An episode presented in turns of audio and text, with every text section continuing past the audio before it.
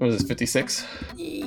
Sure. Welcome to episode 56 of Probably Polly, the podcast where we question everything, even our name. As always, I am your host, Michael Haig. And I'm your co-host, Mandy Conant. Let's see, what's going on? Oh, man, I don't even want to do the news. You guys can do the news. You guys can look up the news on your own. I can do personal news that I became a grandmother. Oh, yeah, big news for Mandy. Yes, I'm officially old. I became a grandmother this week. Congratulations. Thank you, thank you. It was very early. It was much earlier than we planned, but he's here and he's healthy and he's doing really well. Um, those are the important things. Yes. Before we get started, we did want to announce that we're changing the virtual meetups we've been doing. We've been calling them Zoom chat. They've been on Zoom. We've decided to stop using Zoom. No longer zooming. We're currently trying out Google Meet, and so I don't think you'll have. it depends on what system you're on. If you're on like a desktop, you can just do it in your browser. If you are on a mobile phone, it will make you download a, sing, a small app, but that was true of Zoom as well. So we apologize if you have to download a new app. But you can delete Zoom now. The link for the chat will be in description for this podcast wherever it is you're listening to it. It's also in a separate post at the probably polly facebook page. We've had a couple of listeners ask if they could get an email about when we're doing these. If you would like to be on an email list about these posts just go ahead and email me. We're going to a monthly format and it's not like a, a set date either because basically as activities are reopening in america which I, they shouldn't be given our numbers it's horrifying and terrible and stay inside and wear your mask and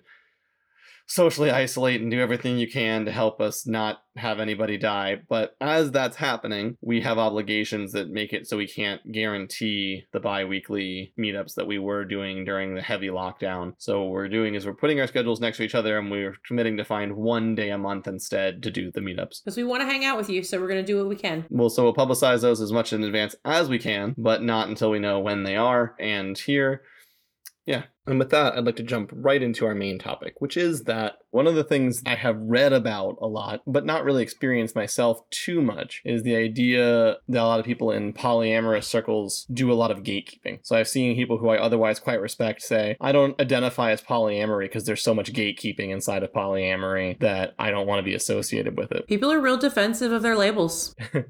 and you see this taking two main shapes. One is people who are very angry at someone they are seeing or went on a date with because that person did something which is quote unquote not poly, and they feel justified being angry at that person's behavior, even though they didn't necessarily do anything wrong, because it doesn't fit with their expectations of what a polyamorous relationship ought to look like, even if they haven't had that discussion with the person that they're dating, because they think that the term is somewhat more specific. And the second version is in groups which are labeled as polyamorous in some way, and members of the community will sometimes say about a discussion that whatever is happening, it's not really this group's job to discuss it because what is being discussed isn't wrong per se, but just that it isn't. Oh, that it's not poly. Yeah, that it's not polyamory, and you Okay. really shouldn't be asking us about it because this is a place for polyamory. Wow, go to another forum because we don't want that here. Yeah, wow. I guess what I don't get is how that's any different than when we talk about the problems where hegemonic monogamy tries to pretend that it has one definition as part of its attempt to pretend that it's always existed and is natural and is sort of a human default and is the best thing to do. And it's the same sort of problem, which is a lot of different people have claimed the label polyamory. Mhm. A lot of different people live that label a lot of different ways. As we've said before, the people that coined the term meant it to be an umbrella term identical to ethical non monogamy, to mean ethical non monogamy as ethical non monogamy is currently understood. And it was rejected for that for a lot of people, but a lot of people like it for the same reason that it was coined, which is that it's very friendly sounding and not as hostile sounding. If you're trying to explain to your parents that you are polyamorous, that sounds a lot nicer than trying to explain to them that you are non monogamous, because non monogamous sounds like it's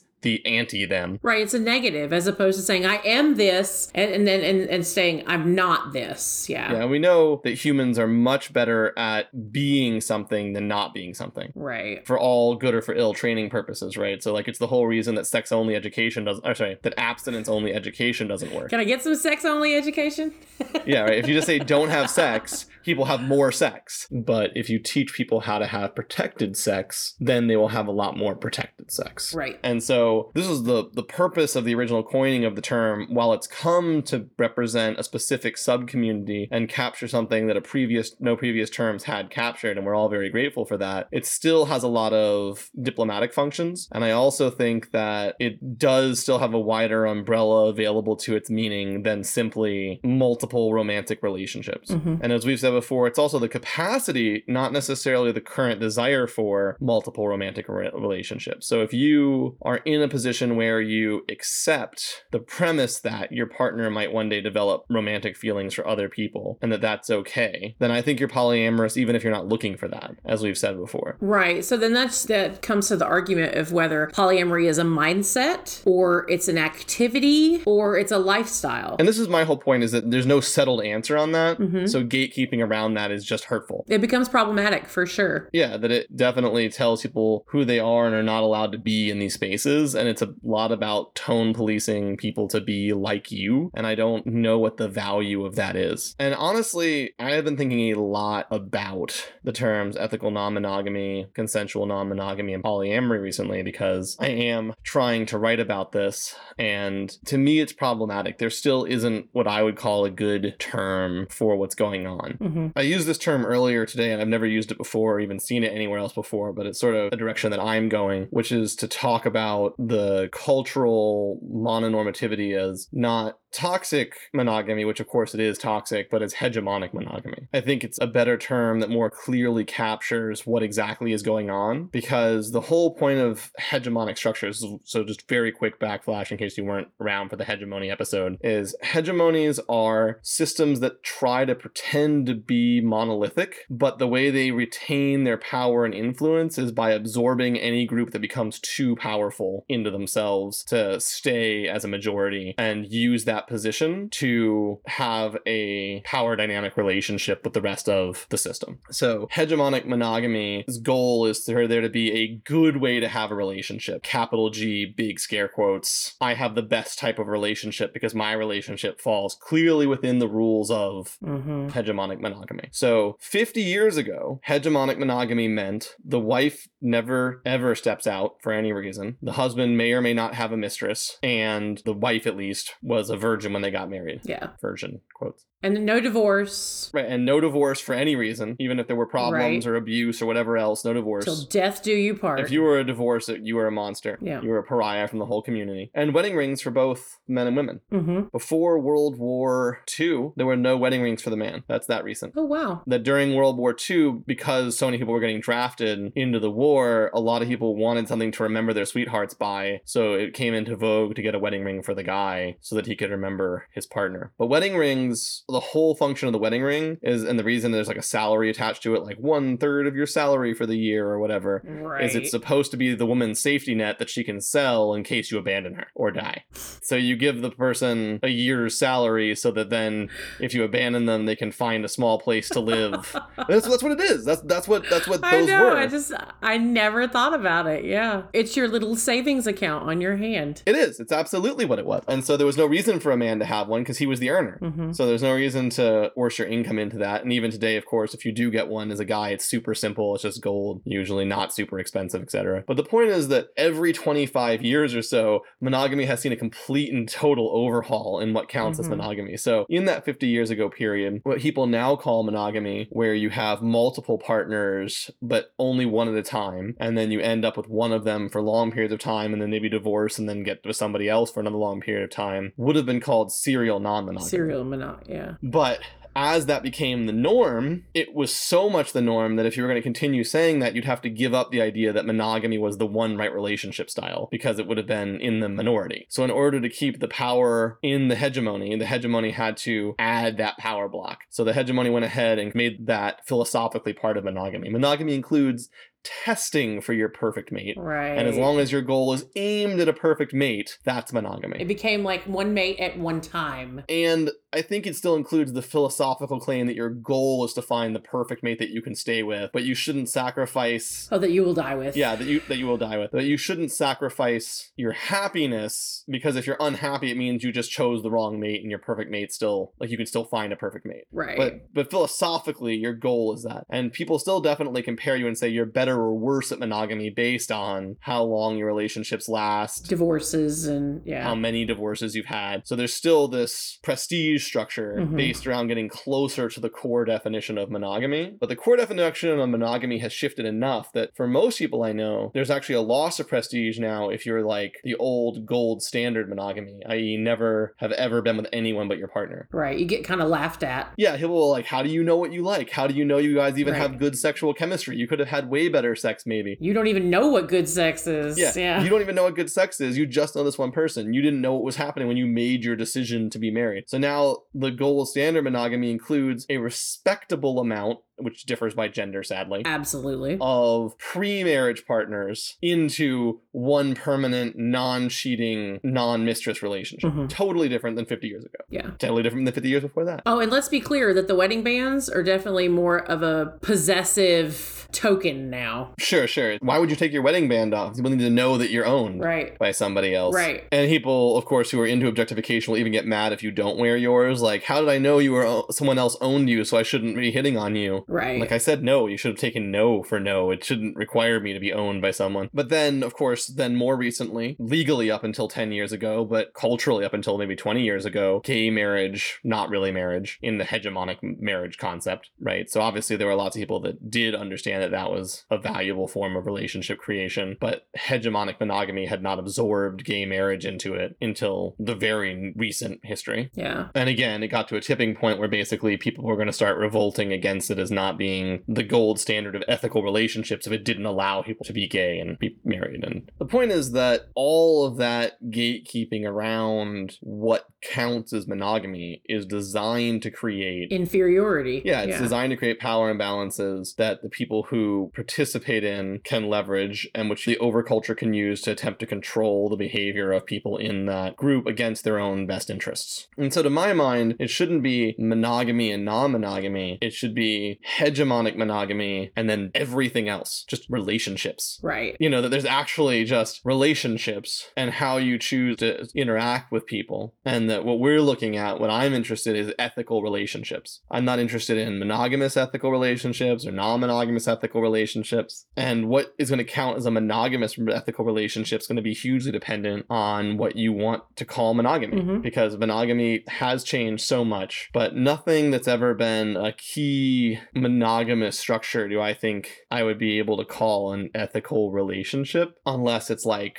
too late to change you know? So if you didn't know that there were other relationship options until you'd already been monogamous for 50 years. I can see how it's a little bit too late to change. You know you're so invested in this concept that i don't like un- not that no one does. Some people unlearn that script. That's fine. I was gonna say, I know a lot of older people that didn't become, sure. A lot of people do. you know, not monogamous until they're really old. But I can also see if I built my entire life and all of my choices around that for 50 Yeah. some years and then I learned there was another option and I talked to my partner and I was like this is this option is just it's too much emotional labor for me to understand at this point in my life and it's not worth the reward to do it. You good? And they were like, "Yeah, same boat."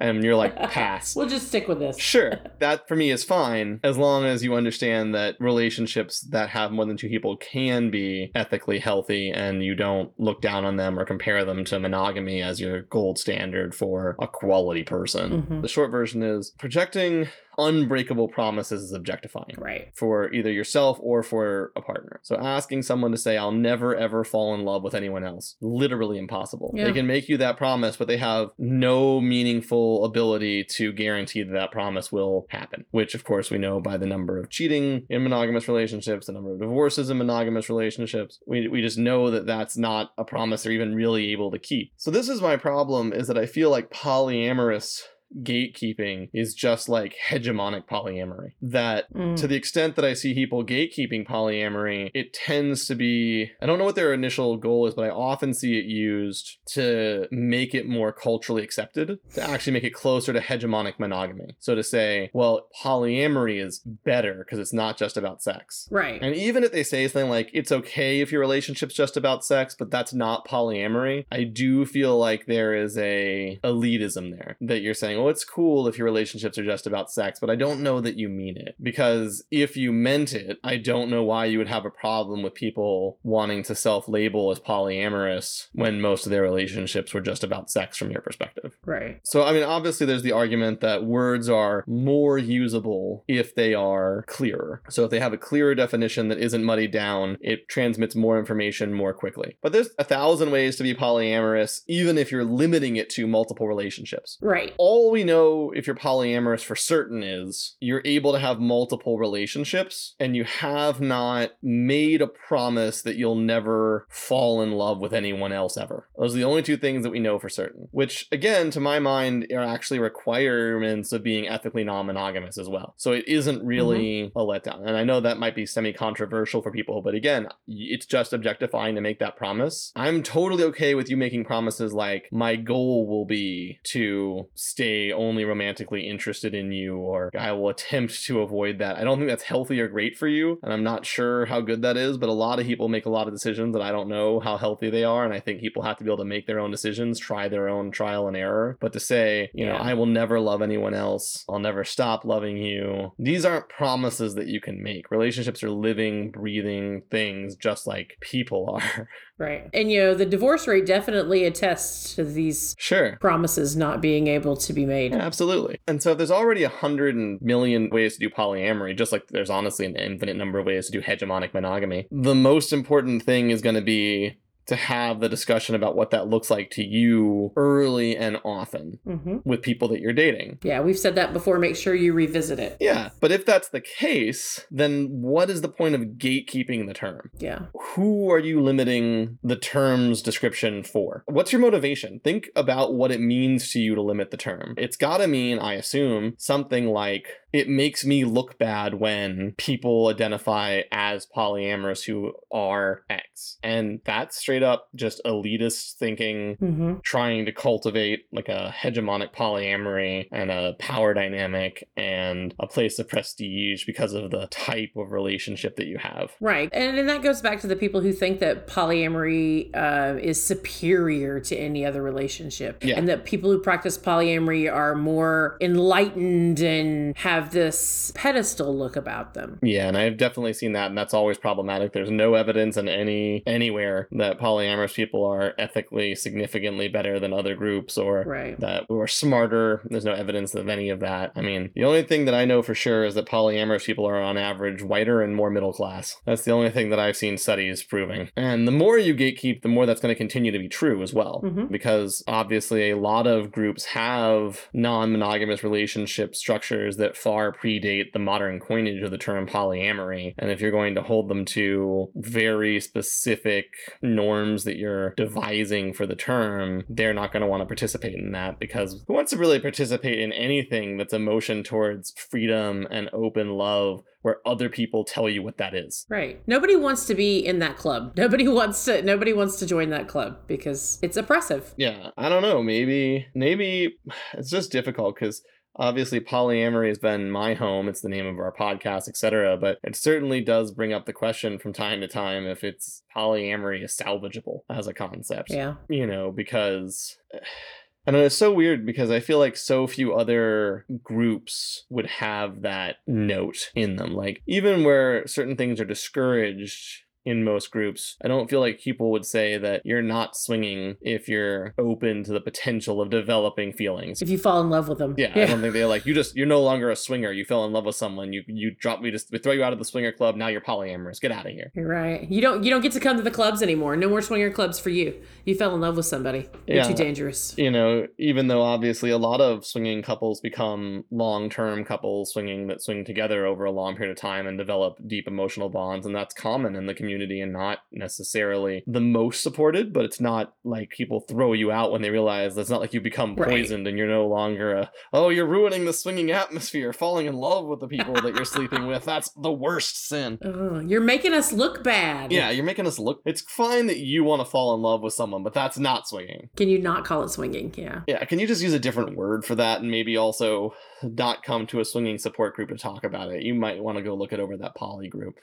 You know, like that's the thing that kills me is I just don't get I don't get that level of gatekeeping. Polyamory started as an umbrella term. I think that the the core difference is that I think there's a philosophical difference to some extent, which is I do think most people who are ethically non-monogamous but actively reject the polyamorous label for reasons other than that they can are concerned that it's potentially classist, white, heteronormative, and otherwise problematic or gatekeeping. If they're not rejecting it for those reasons, they tend to be rejecting it because they do reject the premise that I have noted, which is the premise that one cannot promise exclusive romantic content forever. Because Mhm. the people that had historically rejected polyamory, like swingers were one of the first groups to reject polyamory on the note, we don't fall in love with the people that we're sleeping with. And obviously aromantic people right. to me, polyamory is still a term that all it tells me is you know that you can't promise never to fall in love with someone else. Or that at least the option to work through you falling in love with someone else is always going to be there. Right. That's fair. It may not be that you successfully work through that. As people know, people transition relationships up and down and Yes, we do. people move away from being core relationships or romantic or drop out the romantic component or add in the romantic component or drop out the sexual component or drop out both components. So obviously that sort of stuff happens. And I think you can project ideal goals. I certainly tell my partner my goal is to stay romantically and sexually interested in them for all of my life. Yeah. I would like to. And I would like to work with you on it because I think it's a thing you have to work on if it's going to happen. Yep. I'd like to do this together. And we'll talk about that if it's changing. Right, and we'll do our best to find something that works for both of us as much as we can and honors our commitments to each other as best as we can. Why is that so hard for people? Why are all those words so hard for people? well, that's a that's a different question. Although that's a really good question. I mean, I think that one's just rooted in shame, to be quite honest. I've often talked about how much I hate shame. I really don't like it. I don't like guilt. I don't like shame. I don't think anybody likes shame to receive it anyway. No, no, I mean, I don't like it as an emotion. Oh, okay. I feel like it's a counterproductive emotion, like disgust is a counterproductive emotion. So, like, disgust at some point was a good, not good, sorry, a successful evolutionary component. Disgust had you kill things that you did not understand and destroy things that hit certain severe difference from yourself. When the stakes are life and death, this is pretty successful. And also, when you're the one doing the killing, it tends to promote your own genetic structure, which means you tend to propagate forward, which is what evolution is about. Evolution is not ethics, obviously. Mhm. Evolution is highly unethical in most cases.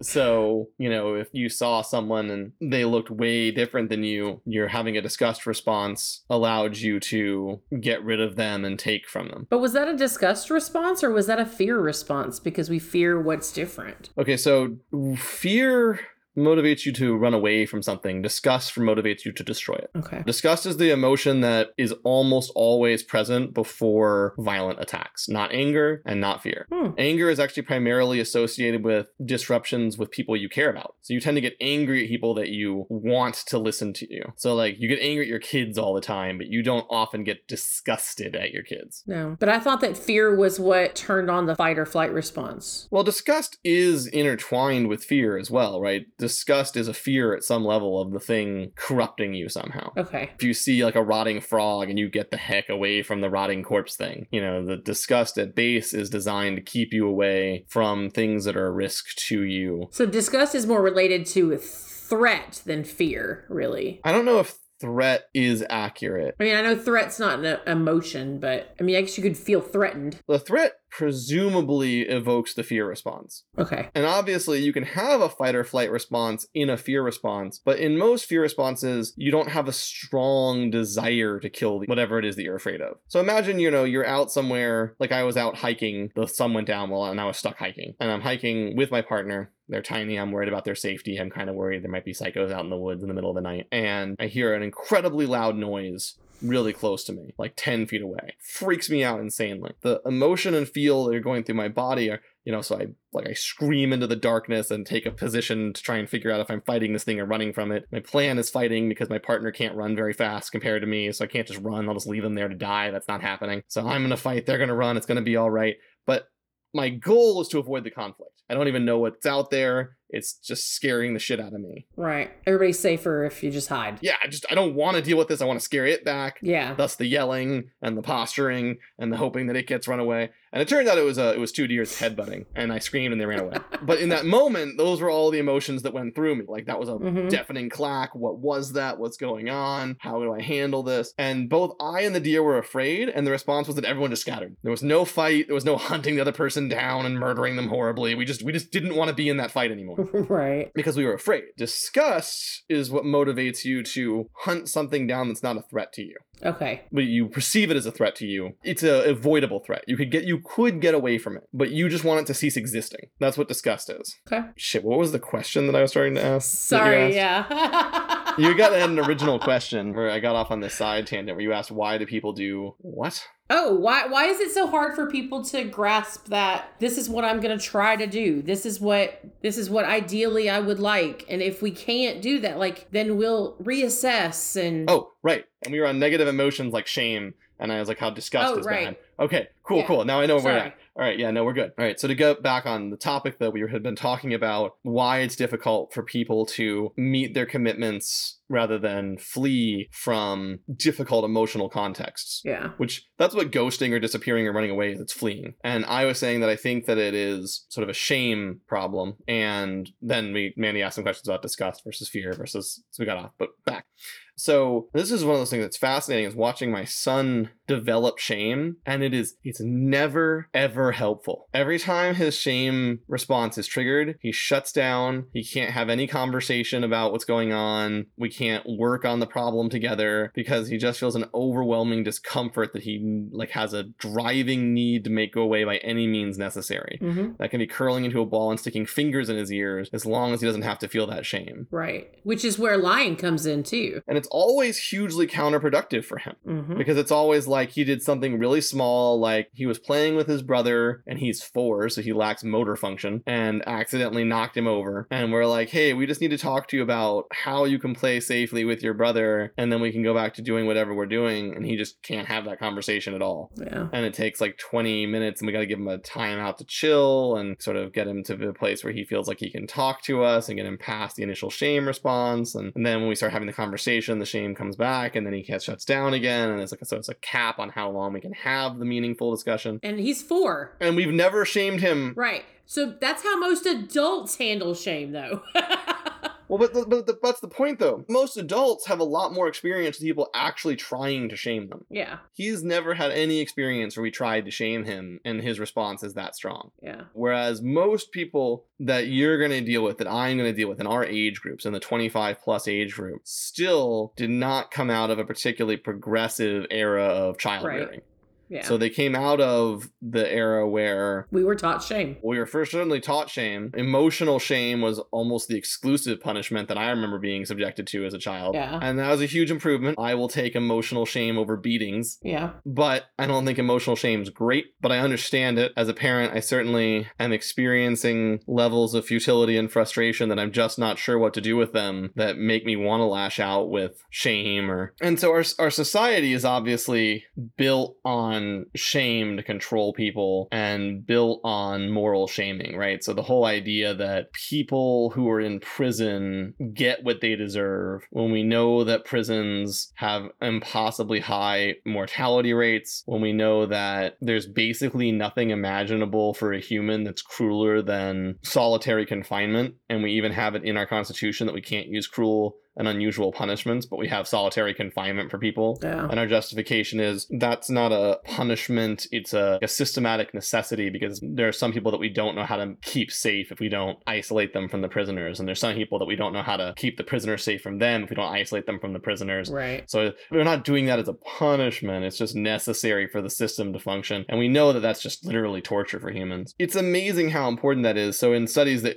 you know you could never do today because they're horrific. There's famous bonding studies about I think it's macaques where they took the babies away from the mothers and then they made fake mothers, one of them out of wire and one of them out of a stuffed animal. And the wire one had working milk and the macaque babies would cuddle the cuddly mom until they died because that sense of touch and protection and Mhm. human interaction and contact is so important for primates. It's so key to being a primate, to being a social animal that it's more important than food. Like Yeah. you know, so the idea that that's not cruel and unusual is just insane. And people's response is, well, then they shouldn't have committed a crime. And you're like, yeah, but we've criminalized stuff that has no negative consequences. Right. And their response is, yeah, but you knew it was a crime. So even though it shouldn't be a crime, since it is, you shouldn't have done it. And if you did do it, Shame on you. well, then whatever happens to you, you deserve. But then, of course, those same people would do anything imaginable to avoid getting caught for a crime. Mhm. If they committed a crime on purpose or by accident, they would do everything they could to avoid getting caught by it. They would not be trying to honorably go, oh, yes, I did that and I deserve whatever the outcome for that is, because the outcome is very clearly undeserved, that it's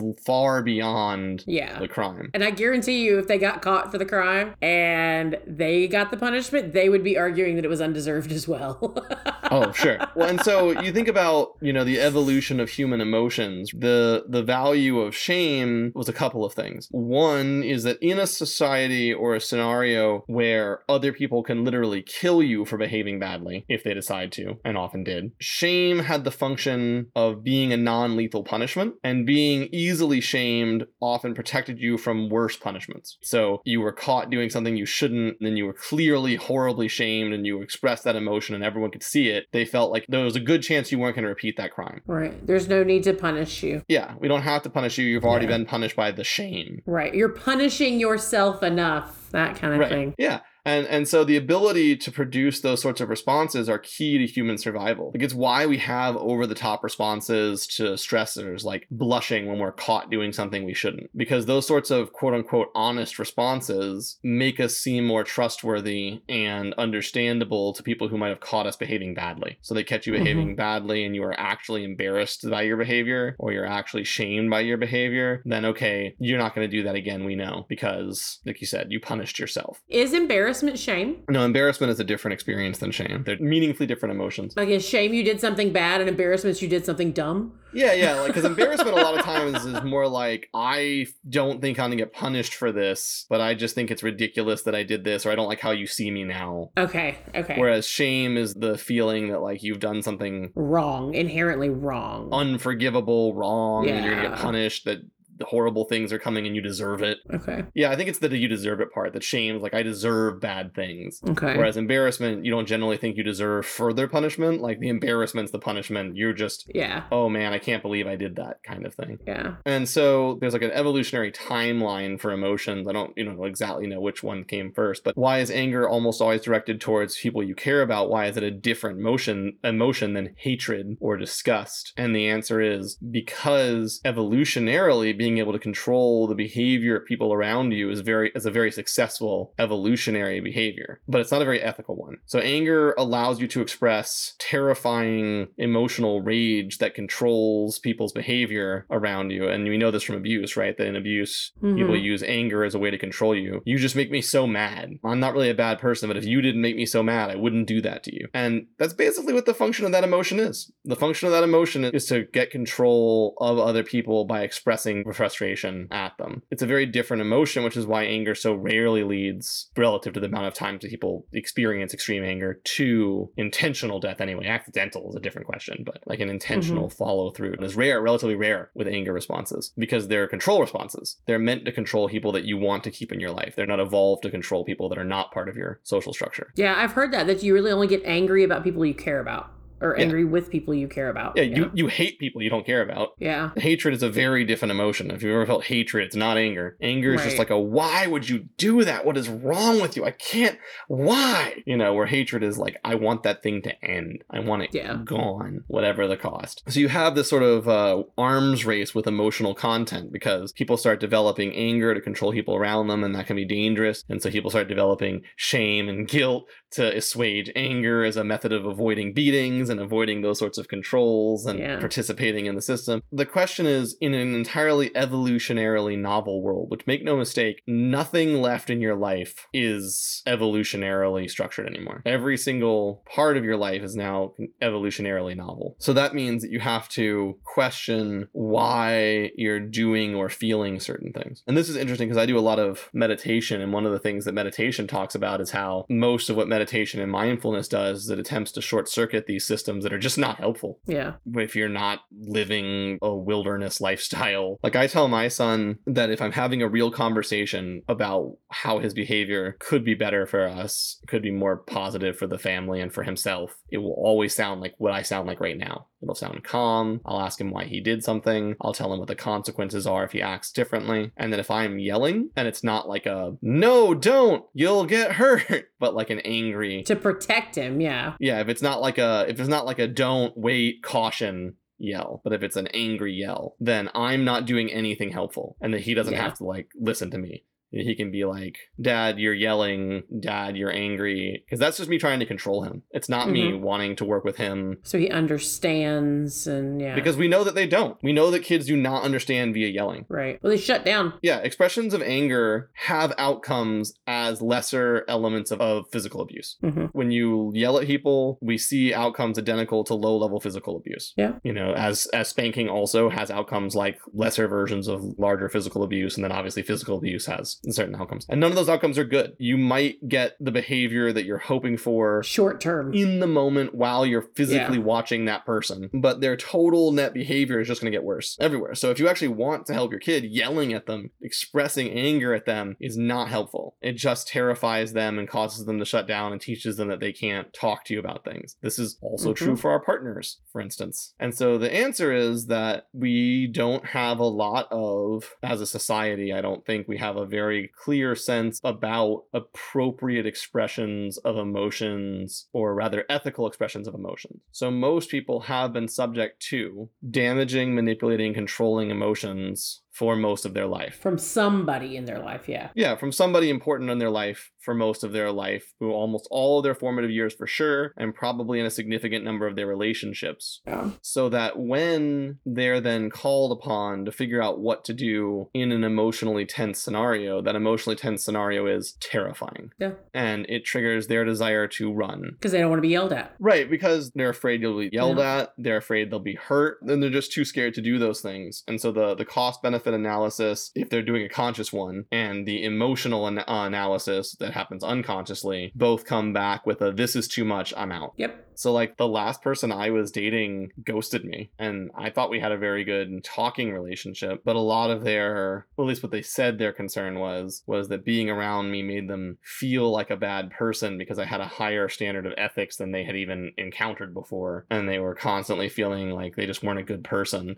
and feeling shame for it. And they were from a traditionally conservative Southern Christian kind of background Right. where whatever the right thing is, it's objective and obvious. And if you're not doing the right thing, then you're an idiot. And it's the only right thing. There's only the right thing and the wrong Yep. thing, and everything that isn't the right thing is the worst thing you could do imaginable. All wrong. Absolutely awful. Yeah. So like when they were talking about how their dad had put in security motion sensor lights around their house, Mhm. and I was like, those are problematic for light pollution and also for animals in a world where increasingly we very much need less light pollution and more animals if we're going to survive. But I also understand that you live alone and are still a young woman and that there's a significant concern there for your safety. And so I can see how you're trying to balance those things and that makes sense. All she could hear was, You're harming the environment. You're a terrible person because you don't have the best possible answer to this. And I was really trying to say it's a complicated question and there's ups and downs to everything that you can do. Yeah. And I have historically avoided using these options because I'm concerned about these environmental issues more than maybe my own safety because I don't think I'm really unsafe.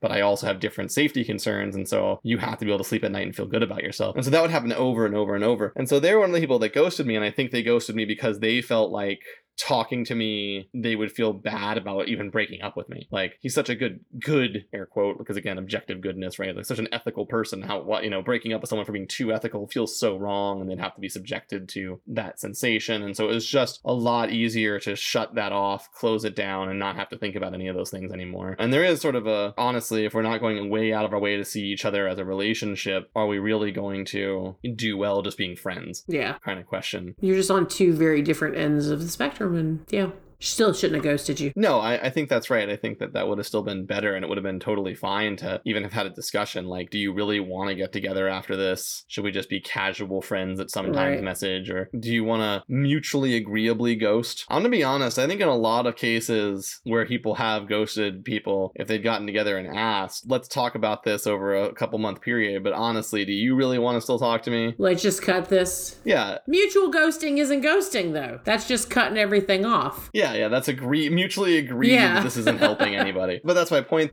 that should be what the goal Yeah. ought to be. But that the big thing to getting to being able to do that is unlearning your shame and embarrassment responses. hmm That those responses people have taught you are good and necessary and it's how you stay being a good person, but it's not.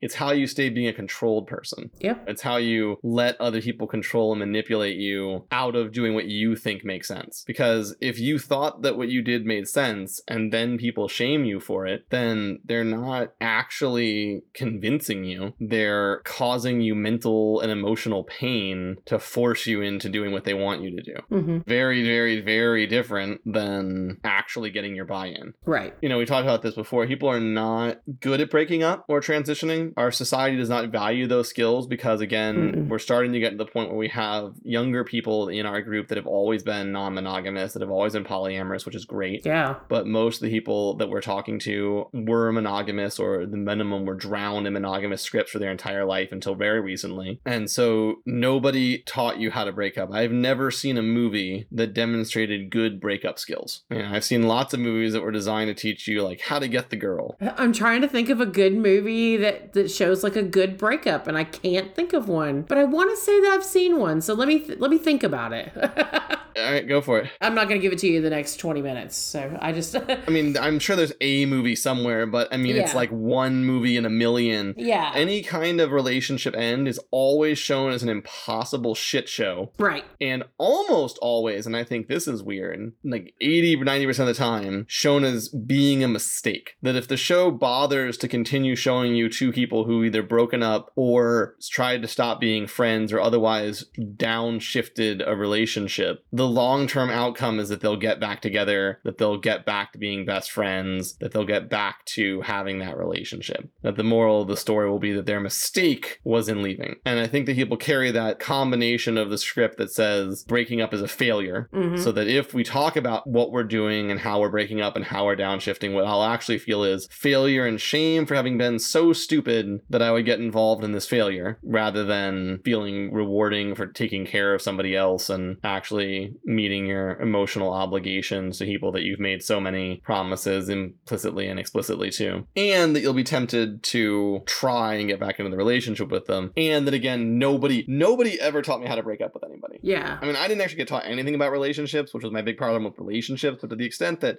movies and friends taught me anything, it was all how to get the date. yeah. I don't. I don't. I was never taught how to break up with somebody or how to how to have a healthy breakup. Yeah, no. You just kind of all you just figure all that out on your own. Yeah, it was only after I'd gone through like three or four breakups that I realized, man, I'm actually really bad at breakups and honestly quite unethical about breakups. Like, not intentionally, but because I just have no skill set associated with breakups. It's like I'm drowning when a breakup happens and I just have no ability to navigate that at all. Right. people who have been listening since the beginning of the show or gone back and listened to the archive will even remember that as early or as recently as two years ago, I had relatively recently still done a breakup where I sent that person into a six month ostracization cycle so that I wouldn't have to deal with it emotionally.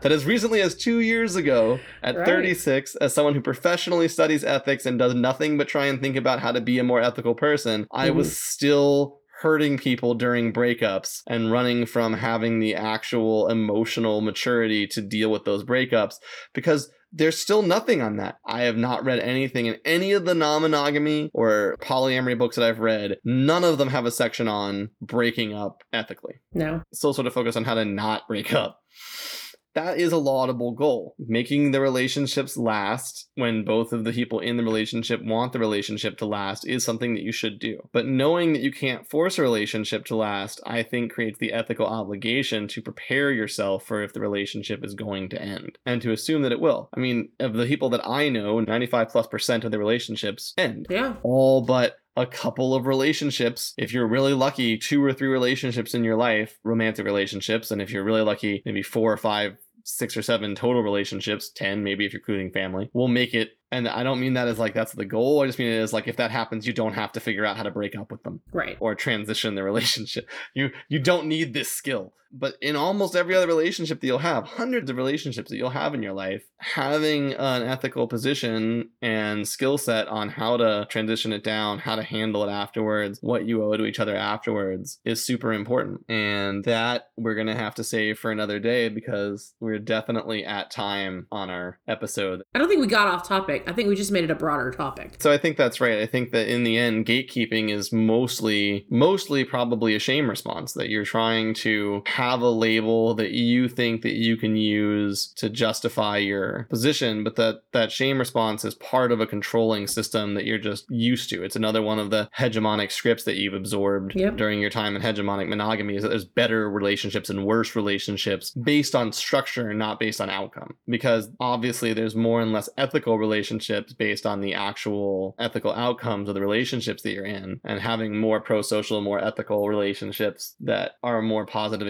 experiences for the people in them is super important and something to strive for. But if you're striving for it and if you're doing your best, it's certainly nothing to feel shame for that you're not at the same point as other people. And that kills me because honestly, you have no idea what your relationship is based on during the whole first two or three months or whatever it is that you're in NRE. That could be an all sex relationship that your brain is tricking you into thinking is a relationship with a person. Mm-hmm. It could be a relationship with a person that your brain is tricking you into thinking is sexual. Who- Who knows what's going to come? Like, and there's nothing special about the fact that you're currently under the assumption that it's got emotional legs. Yeah. Like again, that just that's that same thing as hegemonic monogamy, right? That hegemonic monogamy, which is what you're used to, says as long as I'm aimed at one person for life, I'm a better person than if I'm not. Right. And I feel like this hegemonic polyamory motion is just as long as I'm aimed at having romance with everyone I'm trying to sleep with, I'm having better relationships right. than if I'm not aimed at that. Yeah. And I just don't hold to that. That's just that doesn't matter. Yeah. People get to choose what the labels mean to them, and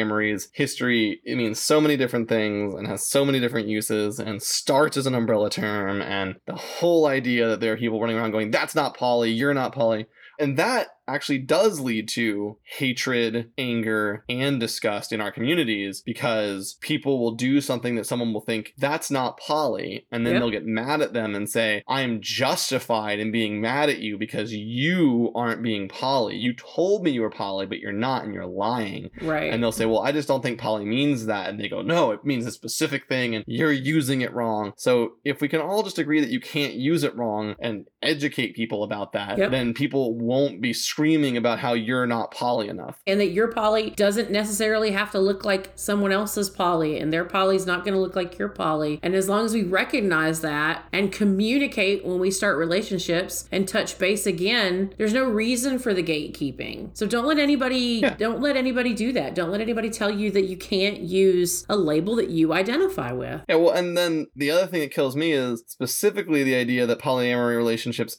have to be potentially emotional. To me, just sounds like slut shaming. yes Uh, and that's what I've seen it used to do. That's the Yep. only thing I've seen it really used to do. Is I've seen it. I mean, in practice, I've seen people gatekeep what counts to try and keep out problematic people, which I understand because that's just a low investment response. So if someone does something that you don't like, and you can just tell them what's not poly, now you don't have to explain to them what they're doing wrong or why it's unethical or why it's problematic. You can just go get out of here, get out of my space. yeah So I see it used to do that. But what I really see it being used to do is to slut shame people and say, I went on a date with this woman and I thought she was polyamorous and she identified as being polyamorous. And then she tells me on the date that she's not currently emotionally available and just wants an all sex relationship. And how is that poly? How can she call herself poly? Like, that's bullshit. And I'm like, okay, that's just slut shaming. You're just mad because she didn't want from you what you wanted from her. And she was very upfront with you about what she wanted in that scenario. Just be ethical in relationships and communicate. People try and use polyamory to shame people into having the kind of relationship with them that they want to have with them Yep. and say it's not polyamory if you don't do whatever behavior it is. It's just not your poly. And so this is my point that even if you think that your gatekeeping is gatekeeping a really good sense polyamory, the fact is that you're contributing to gatekeeping as a control mechanism. Because as long as gatekeeping is something that people think is ethical and okay to do around what's good enough or counts as polyamory, it's going to be a tactic that people can use intentionally or unintentionally. I don't think people are doing this on like a conscious level, but to manipulate their partners to justify anger responses, to justify shaming, and to justify